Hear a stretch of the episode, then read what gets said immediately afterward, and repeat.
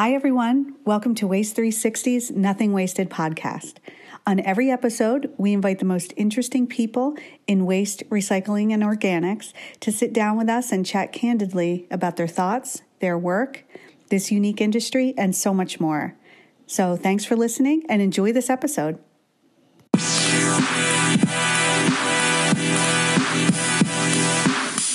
I am Liz Rourke, and I am honored to be the moderator today for this panel. Uh, I have two fantastic panelists with me. To the far right, we have Vivek Jani, who is a client partner with over 20 years of experience. And as Liz mentioned, we have Pete Tavonian, who is a senior principal of sustainability uh, with over 25 years of experience. All three of us are colleagues at Infosys Limited, which is a global technology company that highly prioritizes the importance of well being, not only for our clients that we serve, the employees that it employs, but for the global environment at large. And to that point, I am excited to share a fun fact that I find really exciting. Uh, by in 2020, so just a little over two years ago, we went completely carbon neutral. So that is 30 years ahead of schedule per our Paris Agreement, which is really, really exciting for us.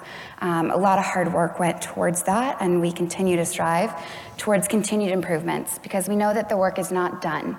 Uh, studies show us that by 2050, global waste is expected to expand and reach 4 billion tons, which is double what it was in 2016.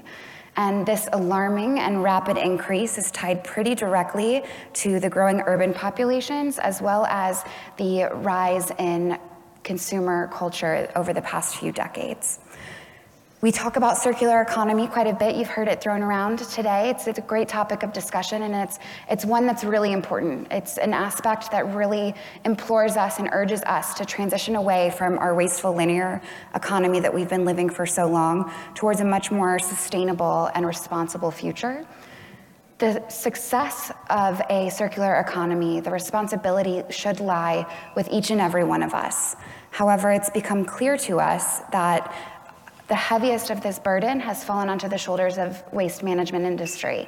And this lies um, pretty much because of manufacturers and consumers either being resistant to, um, hesitant, or slow to adopt change towards sustainable behaviors, increasing the production of waste along with the growth of population and exponentially so.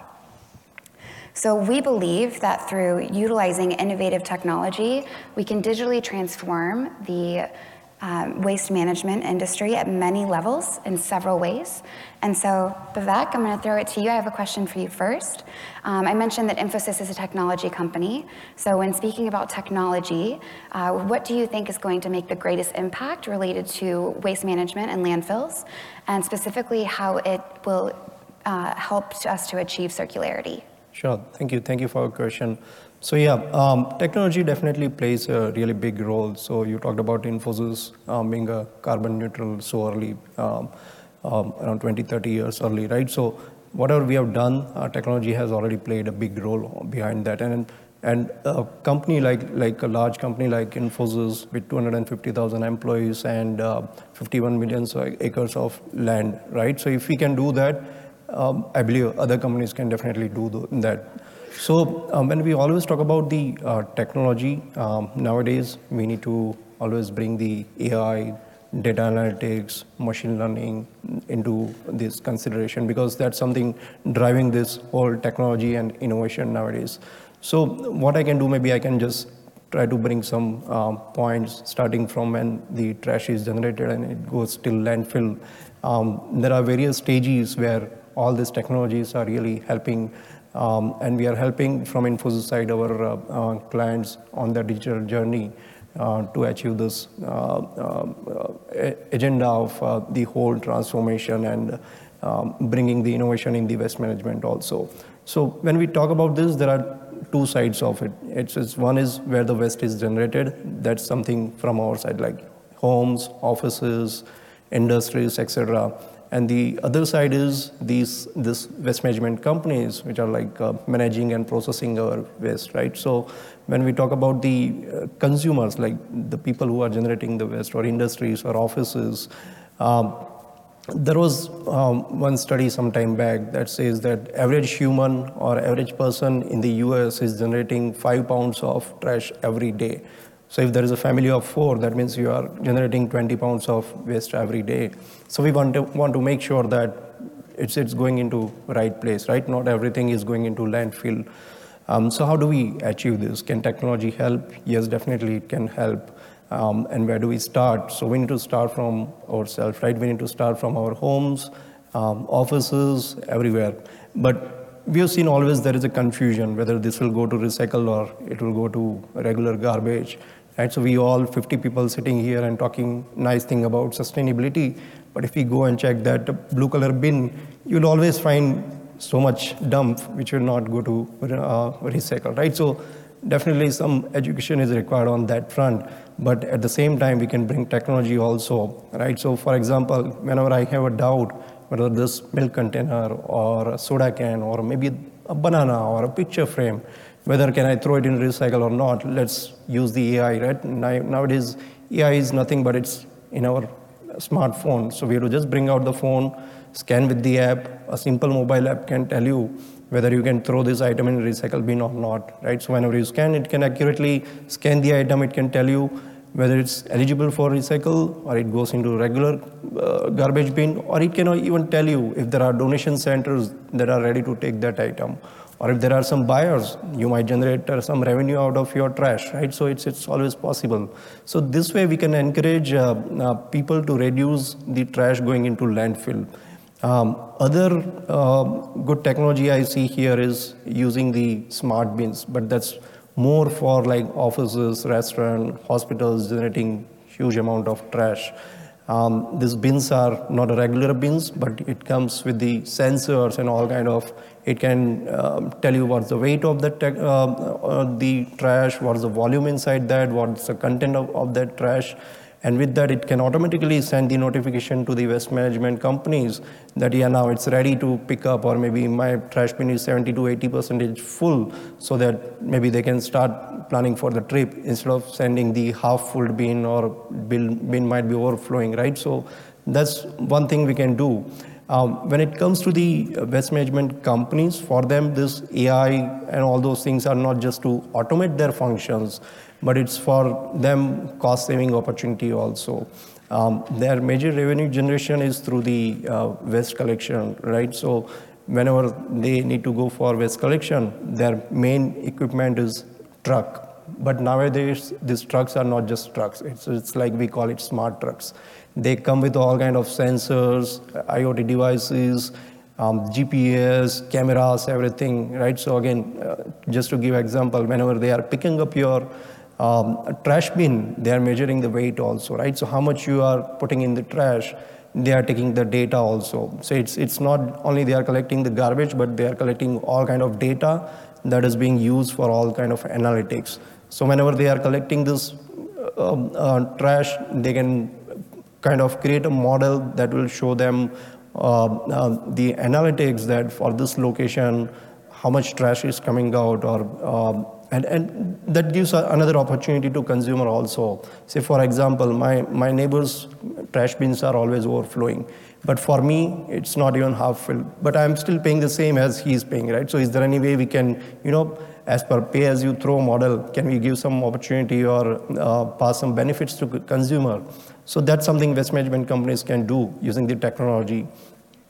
So now, so, so with using these uh, things, you can also, you know, do some predictions on route planning, dynamic planning based on your volume, or maybe based on the season, or geospatial uh, uh, data, right? So all those data you can use and build some predictive model for your um, kind of uh, dynamic planning. Say, for example, uh, every season there might be a different uh, trend of getting the trash from based on the locations or um, say for again, I like to give the example, right? So in a in a in a summer vacation or maybe in a Christmas break, uh, it may happen that uh, a particular town or maybe people are traveling, right? So so they are not putting the garbage bins outside or trash bins outside.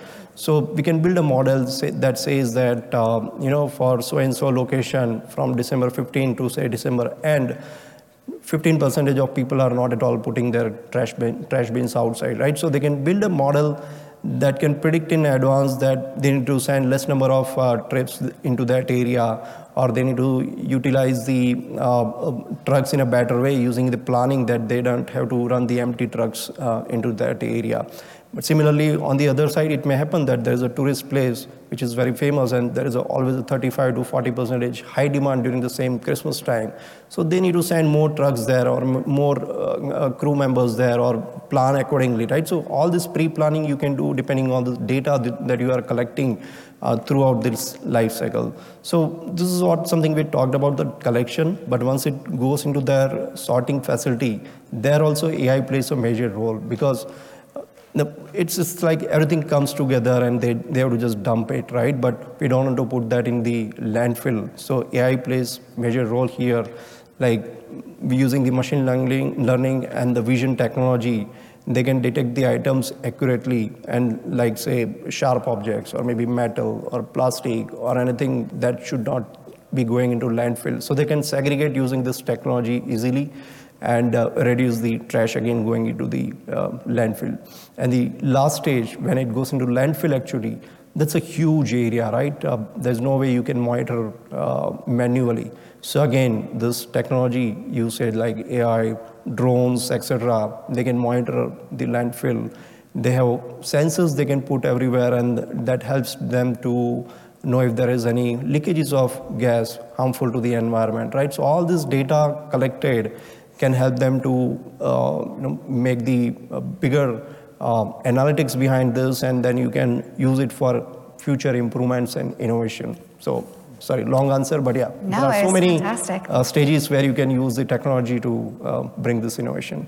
Thank you, I appreciate that. And Pete, to that point, Vivek just filled us in on how AI and machine learning most specifically can, can be really critical technologies for achieving circularity. Do you have a critical technology, in, in your opinion, that would help kind of push us towards um, really being successfully circular? Yeah, I mean, I think that, um, you know, AI and machine learning and the and the complexity of models that we can now develop and the speed with which you can process information is unbelievable. And it can give you insights that used to take you know the, it was the end of a year report card and now it becomes operational data you can act on literally in real time.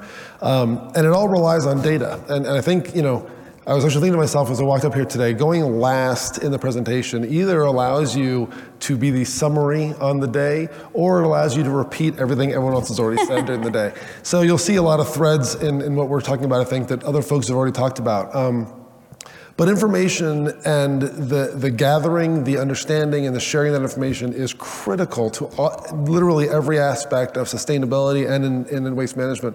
Uh, we've had folks talk about you know the, the plastic streams, understanding what are the characteristics of different streams of plastic and what are they going to be useful for. Um, it's we don't have great standards. We're developing them. They're sort of growing organically, not to use a pun, but. Uh, we don't have great standards where everyone can agree on the way we're talking about the materials we have, the waste we have, the quantities we have, the revenue you could generate from those from that waste. Um, this morning, you know, Bill was talking about. Um, uh, or you know, the organic digestion of, of, um, of the materials, and understanding the relative value of natural gas from this source versus that source versus the third source. And be able to have that data is critical to your operation to understand what it is you want to do with your waste, or if you're a recycler or you're a, a you know, landfill operator, what are you going to do? Without that, that data uh, being well understood and being shared, difficult decisions you have to make. Uh, when it comes to materials you're producing, you know, in the old in the old linear world, you could you know collect your waste and dump it to a landfill or incinerate whatever you wanted to do, and you didn't have to worry about the next step of the cycle. But with the circular, you know, business model, you now have to be aware of what is the next person around the chain going to use this for? I can't just take all this stuff and dump it in landfill because it's now contaminated. We understand the plastic is contaminated, or organic waste will contaminate the landfill, uh, or that organic waste, which could have been natural gas or compost, is now contaminated with metals and, and plastics and other things. So having to understand what is someone on the production side or the packaging design side going to do with this material affects how I deal with it as a consumer, as, a, as an enterprise, uh, or as a recycler and the sorting facilities. Um, so again, that sharing of information is, is super critical and, and, arriving at standards where we can all talk the same language and automate systems is also critical. We, you know, we heard earlier about the importance of the people involved um, from, from partnerships, and, and I think most of us agree that sustainability is hinged on partnerships to make you know, rapid progress.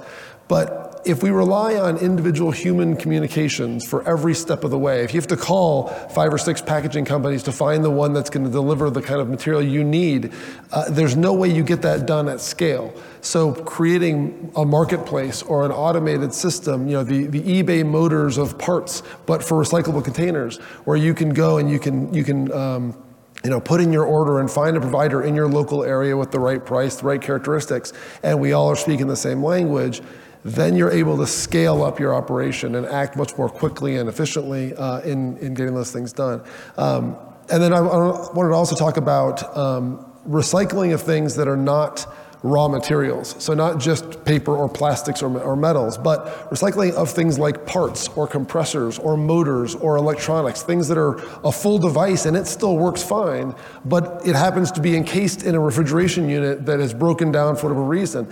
And so the act of understanding what are all the components that make up this, this appliance or this car or whatever it may be that's a more complex product and be able to di- identify the value and the features of those components and then find a second buyer for those things as well. Again, imagine all the products that we buy in the world, all of them needing to go into a catalog somewhere where you can then process that information and find buyers and sellers. And, and that's where I think technology is going to be a critical component to connect all those folks together. And all of that is just talking about the enterprise side of things, not even talking about the consumers, which we've heard a lot about today in terms of you know their understanding of things and the actions that they can take. So I think uh, just to summarize, summarize the data and the information and being able to connect different people together and their information together is, I think, the sort of the linchpin that you know ties a lot of this stuff together. I'd agree with you, and I think that you highlighted a really important part, almost the pinnacle of what brings the circular economy to success, which is not only does each of every individual along the way need to have ownership of it, but they need to be thoughtful and innovative. Mm-hmm. Because in order to turn this rubbish into resources or into new raw materials, we're going to have to find ways to use it. And so that may be existing needs, or it may be needs that we haven't yet thought of or um, come to us yet for the new generations to come. So I think that's that's a really helpful point. Yeah. Uh, Vivek, did you have any additional applications for the, the data or data analytics of how you think that this can help drive yeah, this? Yeah. So one important um, aspect related to data, uh, right? We are collecting all this data, but it's, it's really useful in predictive maintenance. That's that's one important um, uh, topic I forgot to talk about because whenever we are collecting this data, um, how do we use that for predictive maintenance? Um, because that has become a very key nowadays. Whether it's you know big flying machine like Airbus 380 or maybe garbage truck running on the uh, roads, right? Maintenance is required. Even my kid's bike requires maintenance, right? So here we are talking about the big complex machines. So whenever um, um, we talk about the predictive maintenance, what does it mean? So this this big machines like it it it, create, it contains a lot of sensors, devices, um, um, kind of uh, rotational uh, engines, and all those robotic arms and whatnot, right? So all this can break down anytime, and whenever it it will break down, it, it's going to create a lot of issues in there. Um, uh, I'll say scheduling, safety issues and it, it's going to cost millions for them to fix it, right? Because um, if, if it is unplanned maintenance or maybe checkups without any um, uh, unnecessary checkups that they keep on doing, then you are going to spend money, a lot of money. But what if we know in advance that, yeah, I'm going to face some issues um, for so and so part or for so and so truck, right? So, again, with the technology or AI or sensors, whatever we are um, talking here about, what we can do, we can install some devices which can um, sense if there are any problems happening with the part. Say, for example, truck running in Chicago or maybe um, in the um, desert area, they both are running in different conditions, right? So these sensors can um, sense and provide the information whenever there is a maintenance required or there is a part which is about to break down. That way they can make sure that uh, uh, the supply chain is also working properly. Instead of waiting for the part to come and then repair the truck, they can order that in advance and make sure that it's available. Um, other thing we talked about is their segregation facility. Those are also like very heavy machineries running 24/7. If they shut down this plant, it's it's a huge backlog and bigger problem for them. So they want to make sure that it's running 24/7 and there's no um, breakdown or shutdown. So again, predictive maintenance using this data, they can predict whenever they need to make a maintenance or they want to make any changes or they need to tweak anything or any parts they need to repair or replace. So, so this whole thing is to reduce the downtime um, in the industry. So that's how we can use the data again. Yeah, the other, I just wanted to add on, on predictive maintenance. You know, one of the, uh, what, one way I think about sustainability is basically it's a story of efficiency. It's doing as much as you can with as little as possible, um, little waste, little resources, little energy, uh, and and predictive maintenance, I think, is so critical because it allows us to avoid having equipment or machinery or appliances end up in a landfill or being, you know, broken to the point where they can't be repaired, a catastrophic failure rather than just regular wear and tear. Uh, and using, you know, the, the, a digital model of, of, let's say, a compressor or a uh, bulldozer or a, you know, a waste collection truck or a digestive, you know, plant um, you know, all of those things can be put into models that allow us to understand from the real activities that are going on day to day where are the likely components that are going to break down? Where are there going to be problems? Where is there, there a possibility that we're going to be generating waste that we didn't expect to generate? There's, there's things you expect to generate. You, you, you build a product, you know at the end of the life, this product is not recyclable and it's going to go to landfill.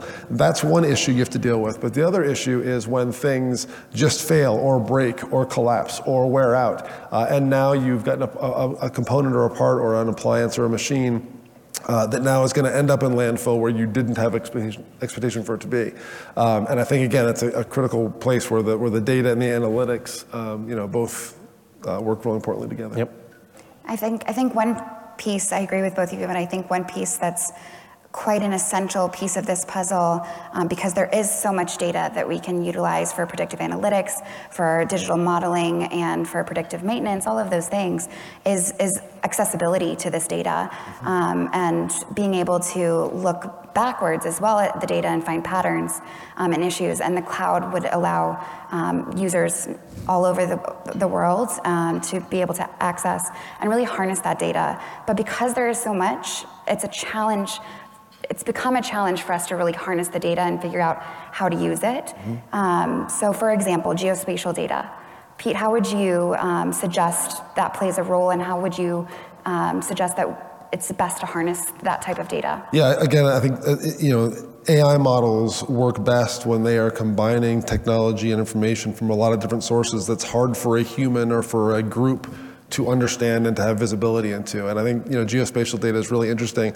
You know, we're all familiar with Google Maps. We have GPSs in our pockets wherever we go. We have data about the weather. We have data about traffic. All the the data about the world around us that is just sort of passively coming to us, or that we're actively going out and retrieving. Um, all of that data and much more is plays a critical role in sustainability in general and in the in the you know the waste and circularity worlds. Um, Every company that deals with natural resources of any sort, whether you have lots of land you're dealing with, whether you're a power company, you have a, a grid of power lines that have vegetation encroaching upon them, uh, whether you're building a facility out in the desert somewhere and you have to worry about the future availability of water or power or you know, dealing with your waste, all of those things uh, can be addressed or explored through the use of geospatial data. Uh, and again, you have information not just about what is my, my factory doing to the water table right now or to the water sources right now? Uh, what is the waste we're generating and where is it going in terms of the locations and things? But you also have the ability to look forward 5, 10, 30 years with, with various models and understand how are population centers moving? Where is a likely growth in this city going to be? Or what cities do we think in the US are going to continue to grow or which are going to shrink? Um, you know, the lack of water in, you know, the, in the Southwest desert. Um, you know, it, it poses a serious risk to the ability for communities like Las Vegas and others to continue to exist the way they have. You know, we have hydroelectric dams that are in danger of literally being shut down because there's not enough water to run them. Uh, and if that happens, you have not just a water problem, you also have a power problem and electricity problem. Um, and so the use of geospatial models in these complex systems of systems allows us to look at the very, very big picture or even look very, very granular uh, and still apply the same level of intelligence and sort of predictive analytics uh, to understand you know, what we think we're facing down the road. And you know, potentially um, think through possible solutions. If I make this change, make that change, let's fast forward five, ten years and see what that means. Um, and it, it's, a, it's a systems level looking uh, or, or, view that I think a lot of individual companies uh, have a hard time doing uh, unless they have you know, a set of geospatial data experts or they contract to someone who can come in and do that for them. Uh, but it's a, it's a really complex you know, obviously all this is very complex, but that's an example of a really complex problem that it's hard to get your sort of head around.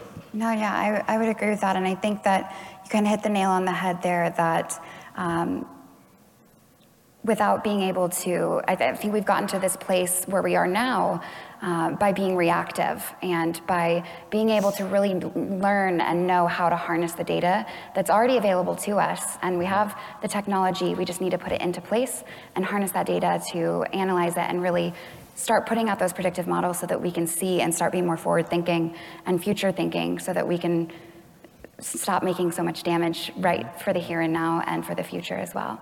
So I want to pivot just a little bit um, and ask you, Vivek, as a client partner at Infosys, you work heavily with, with multitude of clients um, and hear from them about their um, successes and challenges with technology. And I was wondering if you might share with us a little bit about uh, the technologies that they share with you and how that relates to landfills and waste management and a circular economy. Sure, sure. Yeah, so working with the client and my experience, what I feel that um, definitely whatever we talked about technology and innovation, that's helping helping them with their journey. Um, but there are some real-time issues and challenges they have been facing. So if you look at it, there are big players and small players in this area, right? Uh, when we talk about this waste management specific to this, um, there are always mergers and acquisitions keeps on happening, but that creates one more challenge um, that's for the technology. Whenever they need to merge the technology during the acquisition process because two companies like company a and b they'll always have their own technology roadmap based on their location or based on their presence or based on their operations or type of activities they perform. So whenever they, they need to merge two technology roadmaps it's always a problem right? So that one challenge we have seen and we, we have proven methodology that we work with client to resolve such problems and, and these clients, um, I've seen this, this waste management companies, they run on very low margins, except one or two bigger companies, they run under 5% of margin. So every company, they have their own set of challenges. Um, but few common issues, again, I have seen is, one is um, increasing operational cost, material cost, um, fuel cost is all-time high, right? And vehicle prices are increasing. Um, so we talked about like um, dynamic um, uh, planning and predictive maintenance, etc. They can help them to resolve their operational costs. But one important um, thing is about the fuel costs, right? They need to think for other innovative ways. For example, renewable energy. Um, they have huge landfills full of gases, right? Maybe they can start using those as their own um, uh, energy to power their smart trucks or whatever regular trucks they want to, or their machineries or their plants. Um, this way, increasing the uh, again renewable um, uh, energy into the power they they want to use it. Um, so that's one thing they can start doing, and I, I know some companies are already doing it. Um, other thing uh, is about the fragmented back office. Their back office operations like customer service, um, uh, shared services, HR, procurement, um, they are heavily, heavily dependent on the um, labor, and there is always a labor demand and shortage, right? So more and more companies are looking for ways to automate uh, certain functionalities. So we call it back office transformation um, and automation. So that's something companies I see really spending more effort and time into that area.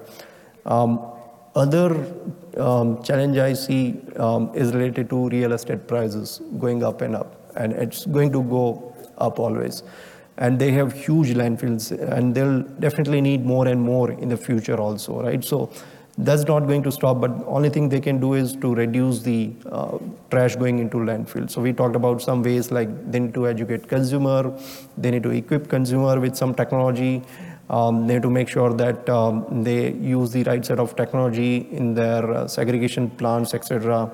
So those are the some um, things that they are working with us on the regular basis on um, uh, innovation part.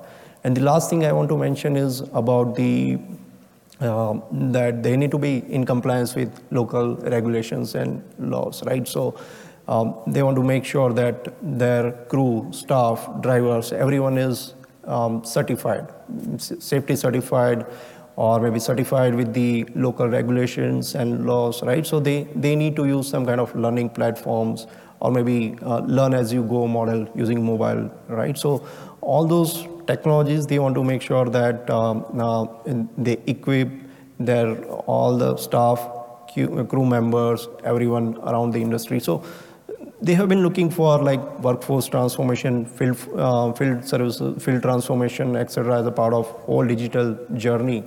Um, and technology is definitely playing big role along with all those challenges they want to overcome. Thank you. And, and Pete, Vivek mentioned um, educating, the need to educate consumers better. And earlier, you had mentioned utilizing data uh, to communicate with partners. Can you speak to how we can best leverage technology and data uh, to uh, better inform consumers and their practices towards sustainability. Yeah, I mean, it's, it's a, again another theme we've heard a number of times. Right. I don't want to repeat too many things other folks have already said stole my thunder. Um, but yeah, obviously, um, you know, there's a lot of confusion. Um, we had the, the, talk about packaging. Clearly, a lot of folks don't understand what packaging recyclability means, which packages are recyclable, what I can do with this plastic, even what the rules are in my town versus the next town over at work or at home. Sure. Uh, you know, each collection agency seems to have its own set of rules in terms of what you're allowed to do.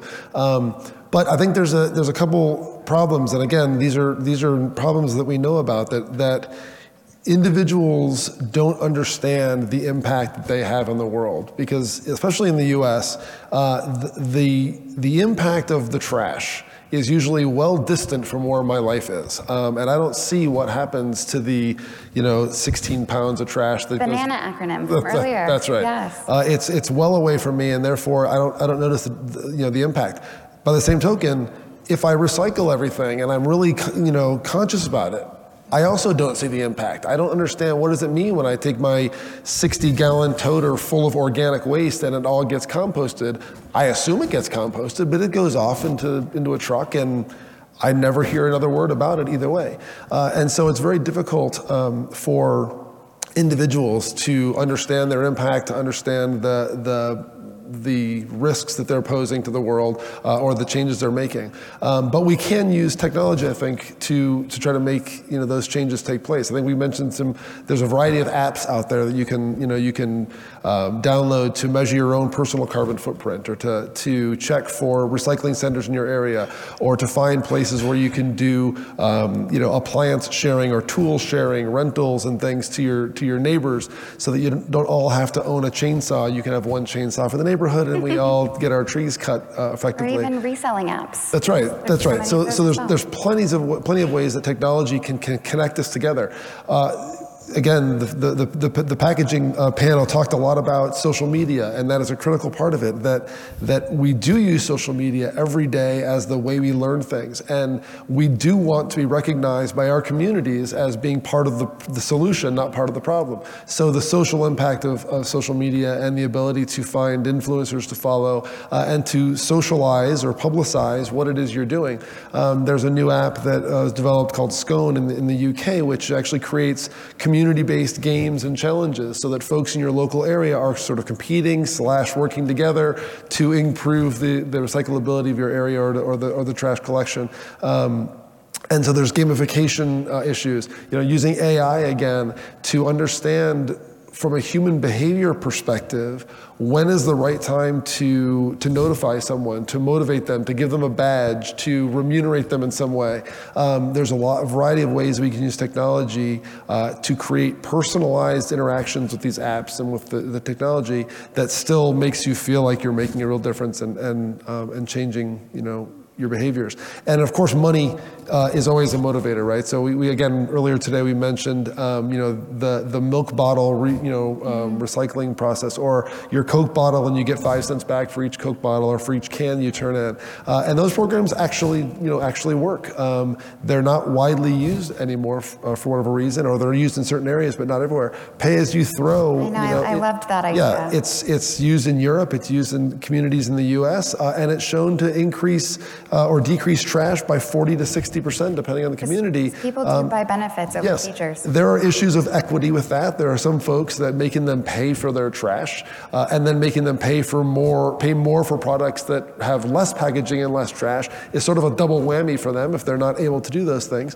Um, but you can look at those those those aspects, and then there's things like you know reverse logistics systems where let's say you're local Avon cosmetics you know, seller or a body shop seller could accept return packaging, give you a store credit for every bottle of, of empty bottle of shampoo or, or lotion you bring back in.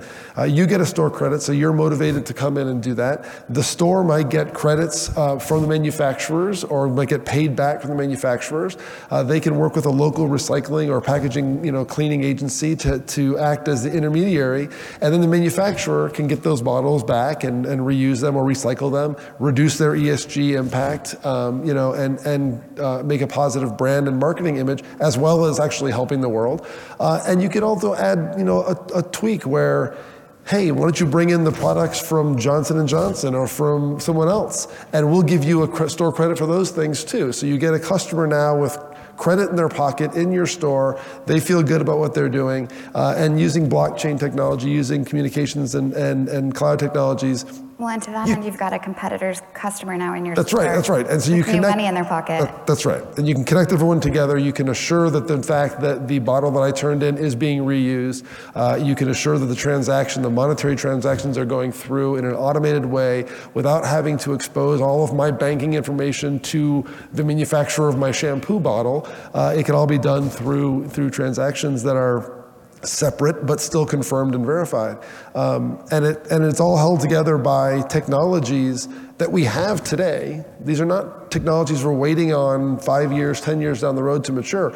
They're all here and mature. We just need to, to stitch them all together and, and you know, bring our partners in uh, to use them uh, for this sort of mutual, mutual good. And then there's the whole education aspect of people and explaining to them what's going on, and that's a, another whole talk. I'm sure. I'm sure it's a very interesting one, and I think it's one that's uh, necessitated uh, because how long have we been attempting, as an industry, uh, to educate how what's recyclable and what's not, and it's it's still quite difficult for the normal consumer. And so, uh, I think that there's new and innovative ways through education, through learning models. Um, and through psychology, uh, I know you and I were talking earlier about um, leveraging some of those techniques in educational models mm-hmm. to, to really kind of redirect behaviors and um, make it more of an intrinsically driven yeah. choice. Uh, so, one last question for you both before we open it up to any questions. Uh, what are you both either most encouraged by um, as we aim to move towards a more circular economy? Uh, yeah, I'll go first. Uh, I, I, would say that, you know, um, and I both talk to clients all the time, and we are, you know, I have 200% too much work to do in terms of companies coming to us and saying, we recognize that sustainability and circular models are the way we need to go.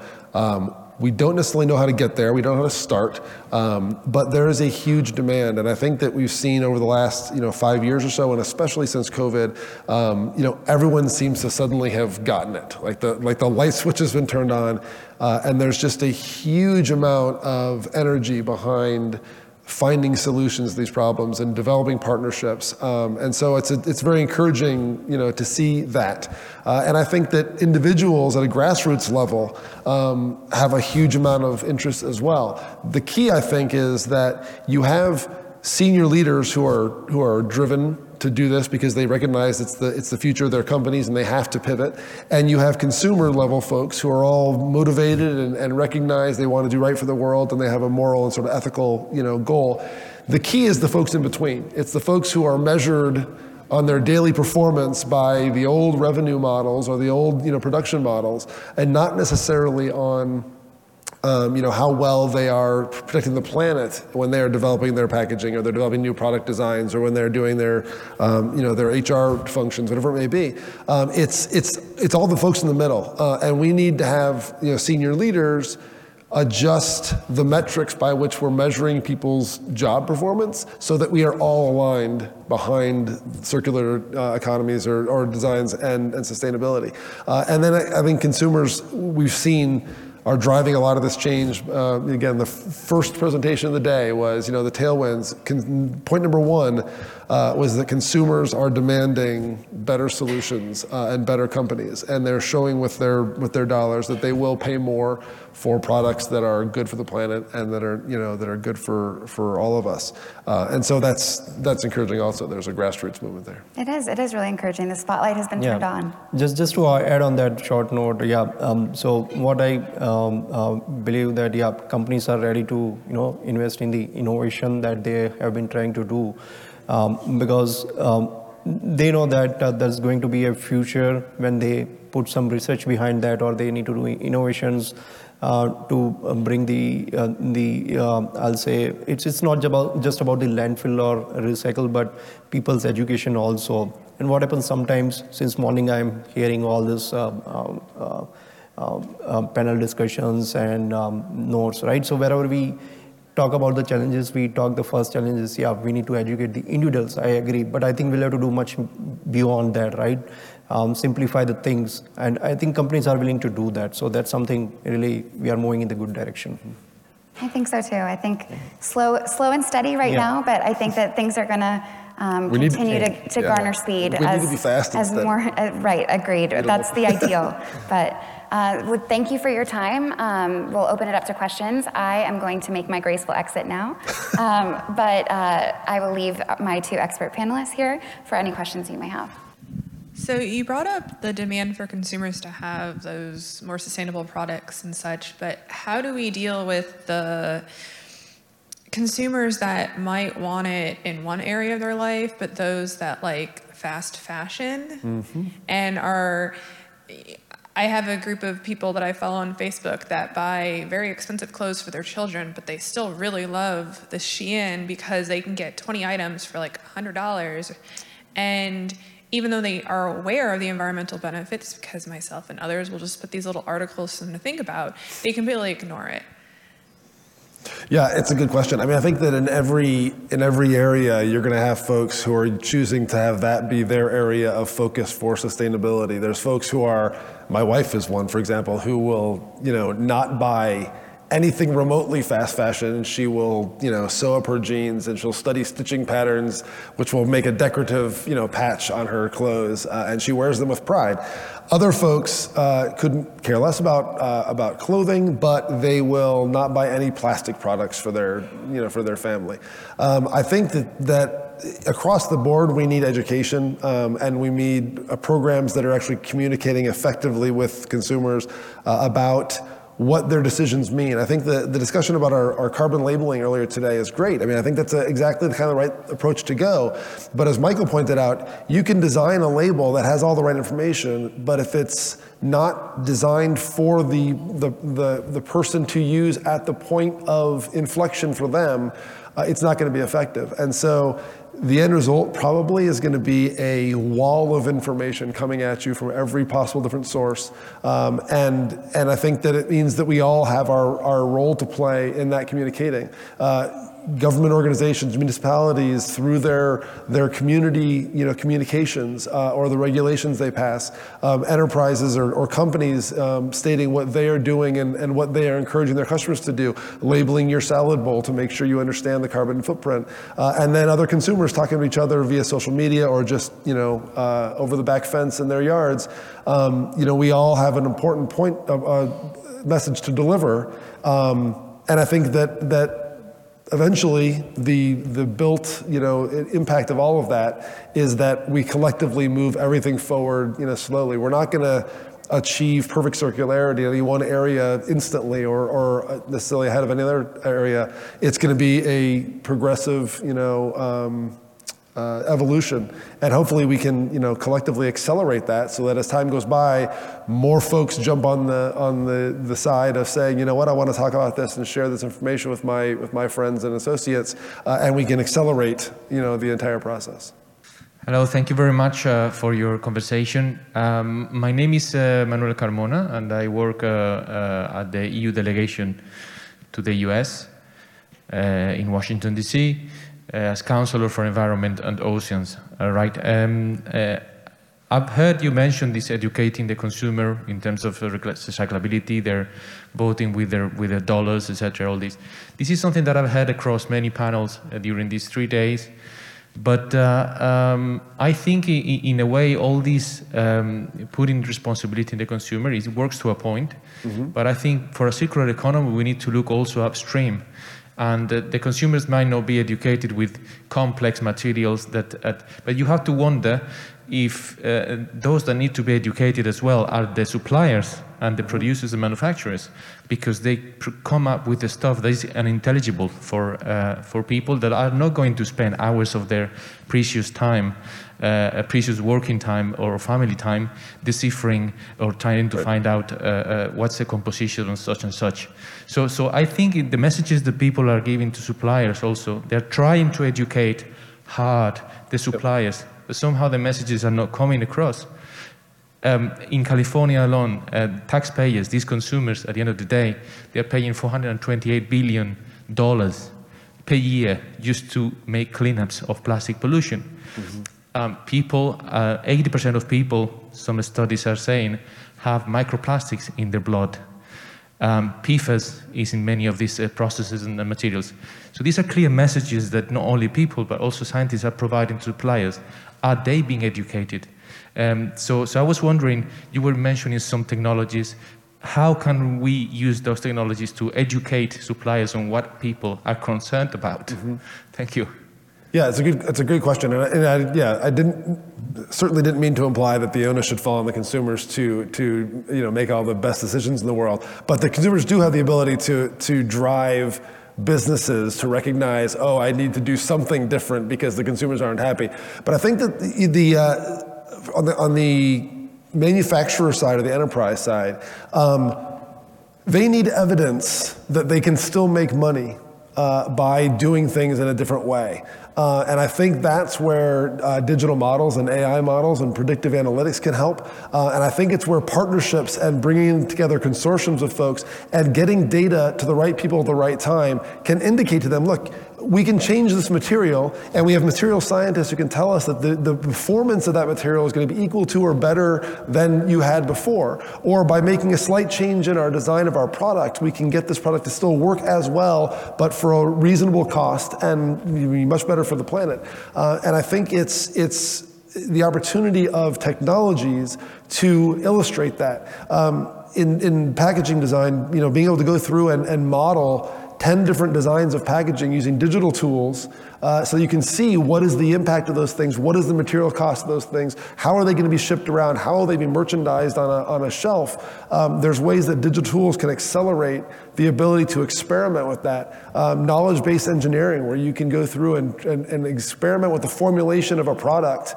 before you build it and then have to test it later to see what the impact was. You can know up front. We, you know, we've worked with a, with a uh, cosmetics company to help them build a tool where they can try out the formulation of various cosmetics, whether they are skin creams or makeup or whatever it may be.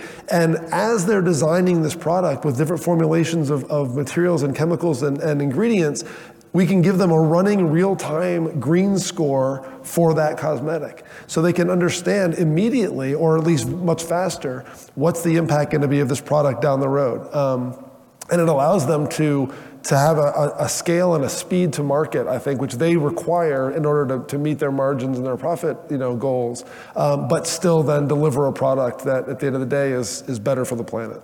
Thank you. Thank you.